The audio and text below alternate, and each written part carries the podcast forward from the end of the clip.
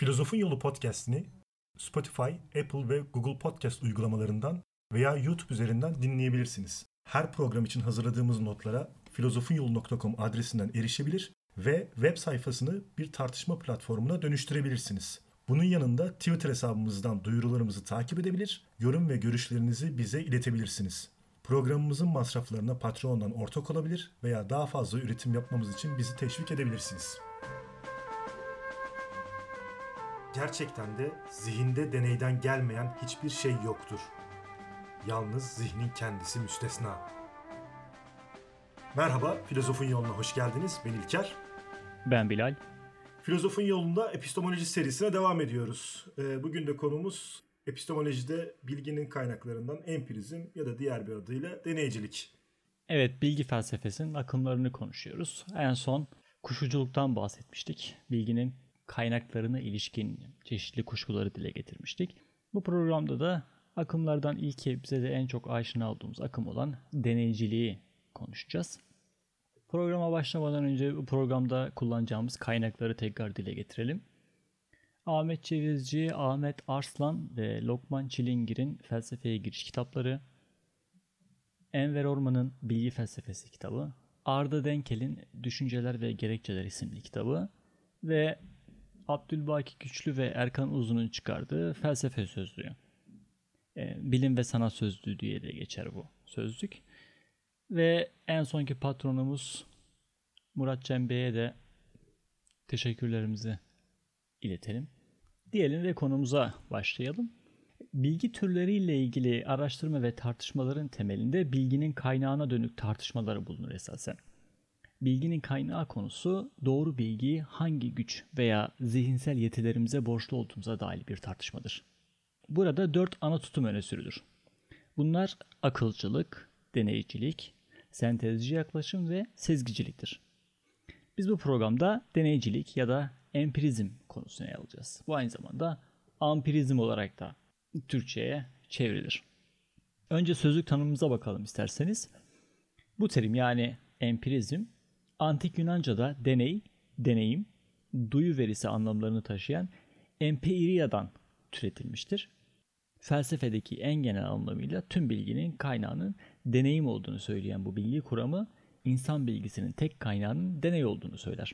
Antik Yunan'da Demokritos, sofistler ve Helenistik dönem okulları tarafından modern çağda da John Locke, George Berkeley, David Hume, John Stuart Mill ve sonrasında da Viyana çevresi filozofları gibi düşünürler bu öğretinin savunuculuğunu e, yapmıştır. Bu görüş e, yine özetle bilginin kaynağını açıklarken tecrübe ve deneyimi başvurur ve bilgilerimizin metafizik bir zemine olamayacağını iddia eder.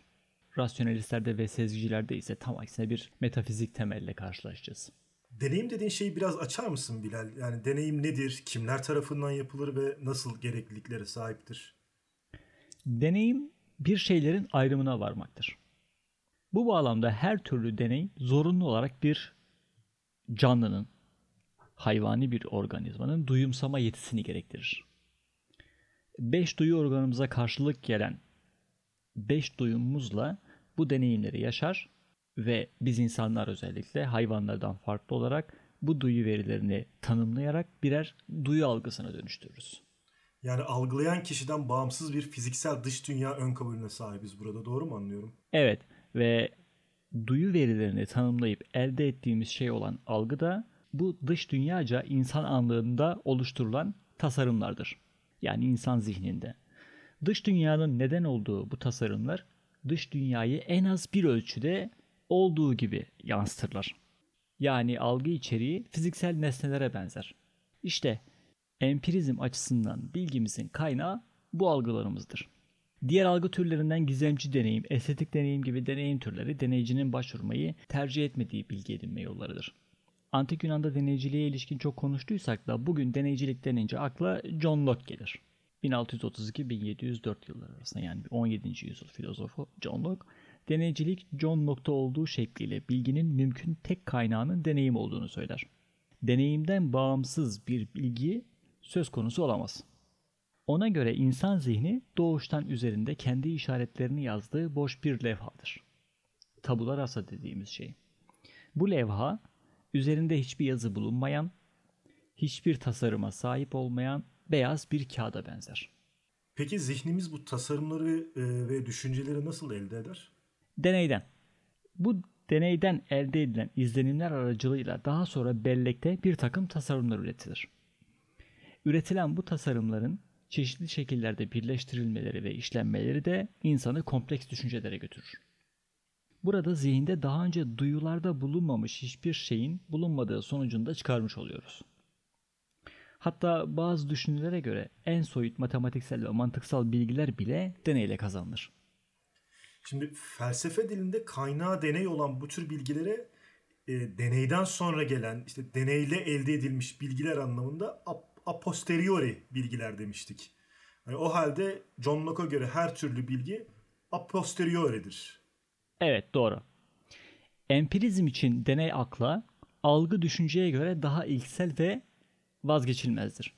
Herhangi bir tecrübe veya deney olmadan bir akılsallıktan, herhangi bir algı durumu olmadan bir soyutlama ya da düşünmeden söz etmek, insanın soyutlama ve akıl yürütme etkinliğinden başlayarak bir bilgi kuramı oluşturmak beyhude bir çaba olacaktır deneyiciler için.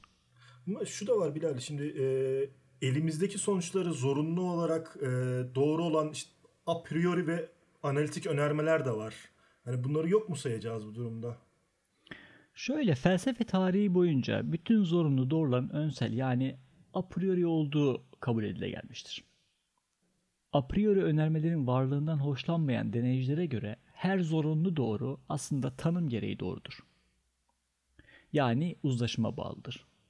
Bir diğer anlamıyla her zorunlu doğru analitiktir. Örneğin evli olmayanlar bekardır. Bunun sonucu olarak a priori önermelerin hepsi analitik olacağından, diğer yandan usçu filozoflara göre sentetik a priori önermeler, mesela matematik işlemleri de vardır. E, a priori önermeler artık deneyici görüşe ters düşmez hale gelecek.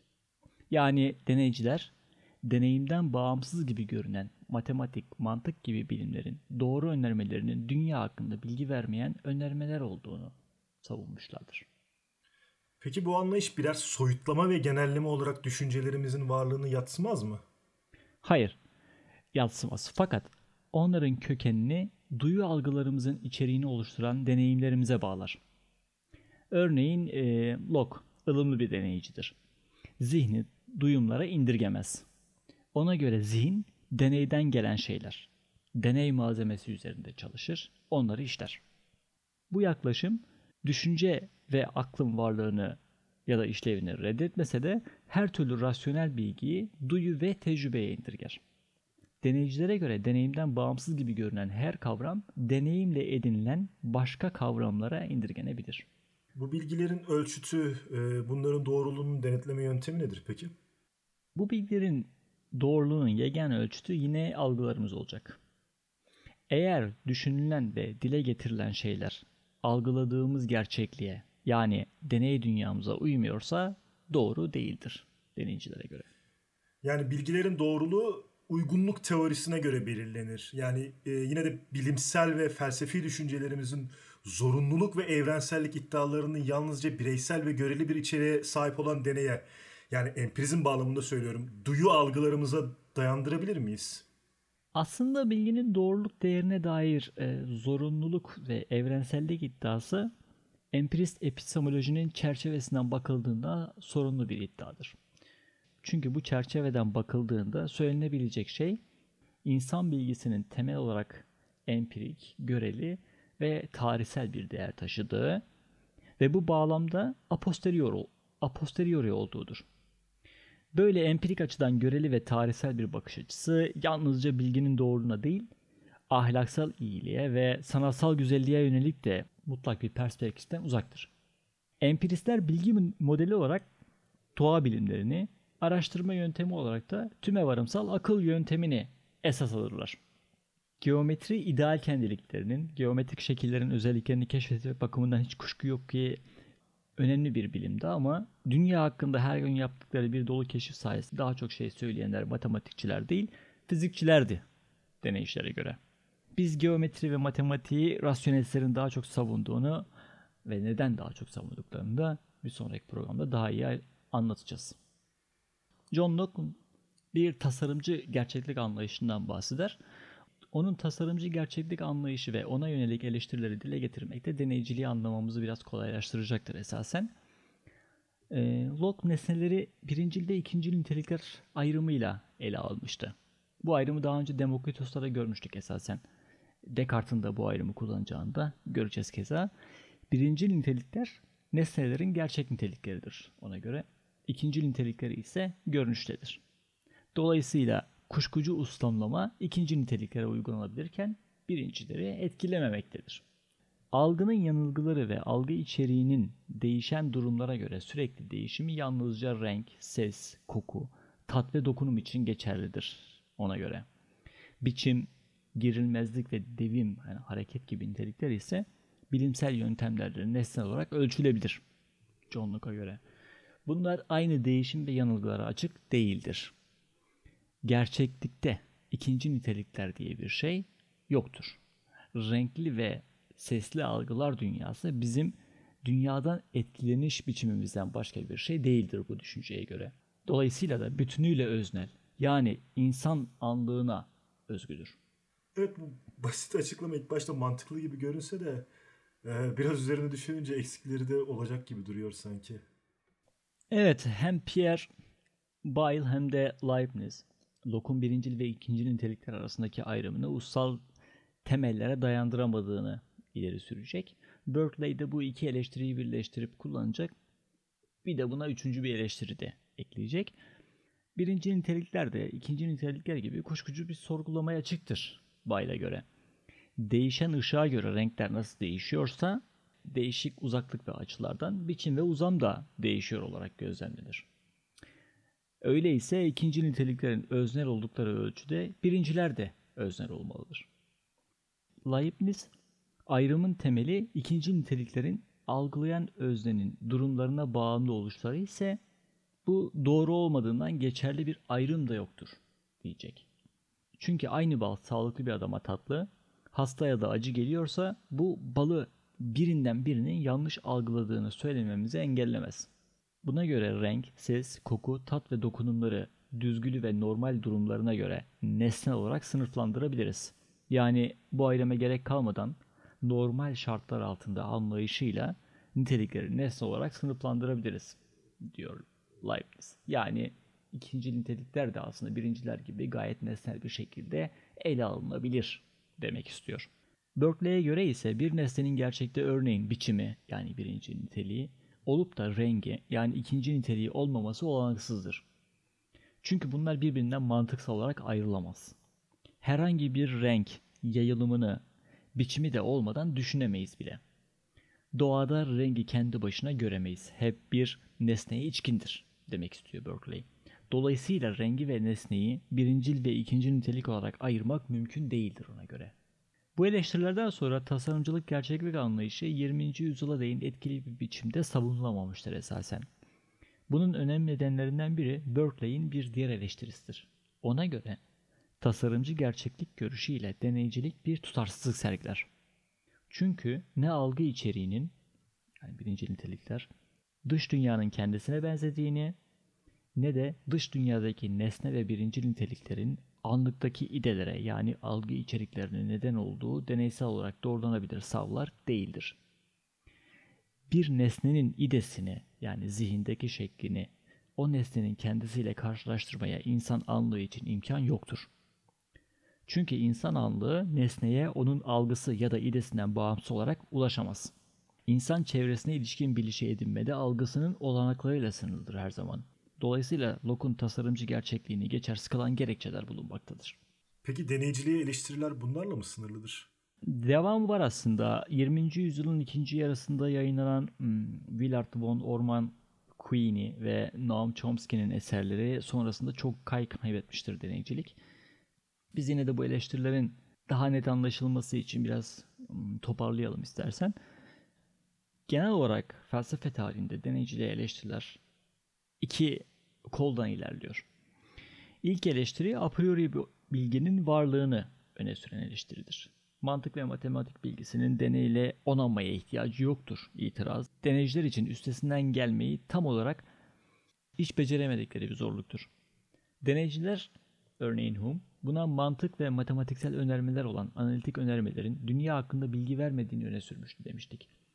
Queenie'nin Deneyiciliğin iki dogması adlı makalesi, makalesinde analitik ve sentetik önermeler ayrımına yaptığı itirazlar sonucunda bu anlayış oldukça yıpranmıştır. Queenie'yi ilerleyen programlarda konuşacağımız için bu eleştirilere şimdilik girmiyorum. Fakat özetle deneyiciliğin analitik ve sentetik önermeler ayrımının pek de doğru olmadığını ortaya koyarak deneyicilerin kanıtlarını önemli ölçüde zedelemiştir Queenie. İkinci eleştiri ise içerdendir. Buna göre örneğin deneyden gelen ideal koşullarda tüm cisimler aynı hızda yere düşer. Önermesinde bazı deneyim dışı ilkelere ve kurallara başvurduğumuz gözden kaçmaktadır. Örneğin ideal koşullar denilen koşulların bilgisinin ne tür bir deneyimle elde edildiği belli değildir. İkincisi deneyimlenen sonlu örnekten bütün cisimler için bir sonuç çıkarmak tüme varım ilkesine başvurmadan mümkün değildir tümevarım ilkesinin deneyimle temellendirilebileceği de savunulamaz. Çünkü bu tümevarım her zaman işe yarar gibi bir öncül gerektirir ve tümevarımın hep işe yaradığını söyleyebilmek için yine tümevarım yapmak gerekir. Yani deneyiciliğin özellikle bilimsel alanda kullandığı bu tümevarımsal mantıksal akıl yürütme yöntemi de yine bir kısır döngüye girer ve bizim ihtiyaç duyduğumuzu mutlak doğru bilgiye bize ulaştırmaktan alıkoyar ve temelleri zayıftır. Yani deneycilik bitmiş mi oluyor böylece? Ben yani biz hala empirist bir anlayışa sahip olduğumuzu düşünüyordum açıkçası. Deneycilik modern çağdaki şekilde savunulmuyor elbette ama hala çeşitli şekillerde sürdürülüyor. 19. yüzyıl sonrasında ortaya çıkan pozitivizm, yani olguculuk, pragmatizm ve analitik felsefenin içinde çeşitli şekillerde savunulmaya devam ediyor. Fakat temel yaşam şeklimizde bilim yapma yöntemimiz bazı değişiklikler yapılmakla beraber deneyiciliğe dayanmaya devam ediyor. E, bu diğer akımların da hala savunulmadığı anlamına gelmiyor tabii. Onları da sonraki programlarda konuşacağız. Burada biz deneyiciliğe ilişkin ziyadesiyle genel ve ziyadesiyle kitabı bilgiler verdik. Onun farkındayım öncelikle. E, bu programları da yani bu akımları konuştuğumuz programları da kuşkuculuktan başlamak üzere bir kere de okuyup bütün olayı anlamanız üzerine hazırlamıyorum zaten. Bunlar referanslar olacak şekilde olacak. Biz pro filozofları konuştukça bunların savları daha iyi anlaşılacak ve tekrar dönüp bu programlara baktığınız zaman daha değerli toplu bir deneycilik veya daha değerli toplu bir akım e, programı ile karşılaşmış olacaksınız. Bu programdan bir şey anlamamış olmanız veya kafanızın karışmış olması da gayet normal. Mümkün olduğunca kısalttım. Sadece John Locke hakkında bile saatlerce konuşabiliriz. Birinci nitelikler ve ikinci nitelikler ayrımı hakkında. Ki bunları yapacağız zaten. Fakat bunlar gelecek programlar için birer ön bilgi olsun diye hazırladığımız program. Var mı sorun İlker? Yok teşekkürler. Tamam o zaman bir sonraki programda görüşmek üzere. Esen kalın. Hoşçakalın.